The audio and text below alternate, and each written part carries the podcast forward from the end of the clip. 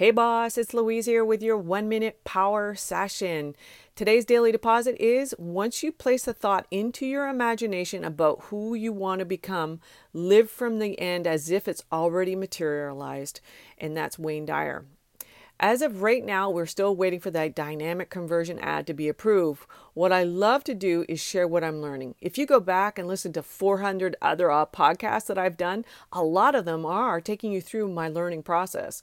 What I don't do is wing these podcasts. I write them out first. It's kind of like de- debriefing me before I actually do anything. It's like when you actually journal. Sometimes you have these aha moments. Well, as I'm writing this, I had a thought. What if I changed my initial offer? Now, I have a 12 month content calendar that's being created for my business right now. And I know that creating content for Instagram and Facebook every day is a challenge uh, that I have. And I thought, what if I were to give this as my initial opt in at a lower price point than the Igniter kit? I would have to obviously create new copy and new creatives and everything, but I think it might be worth trying. What do you think?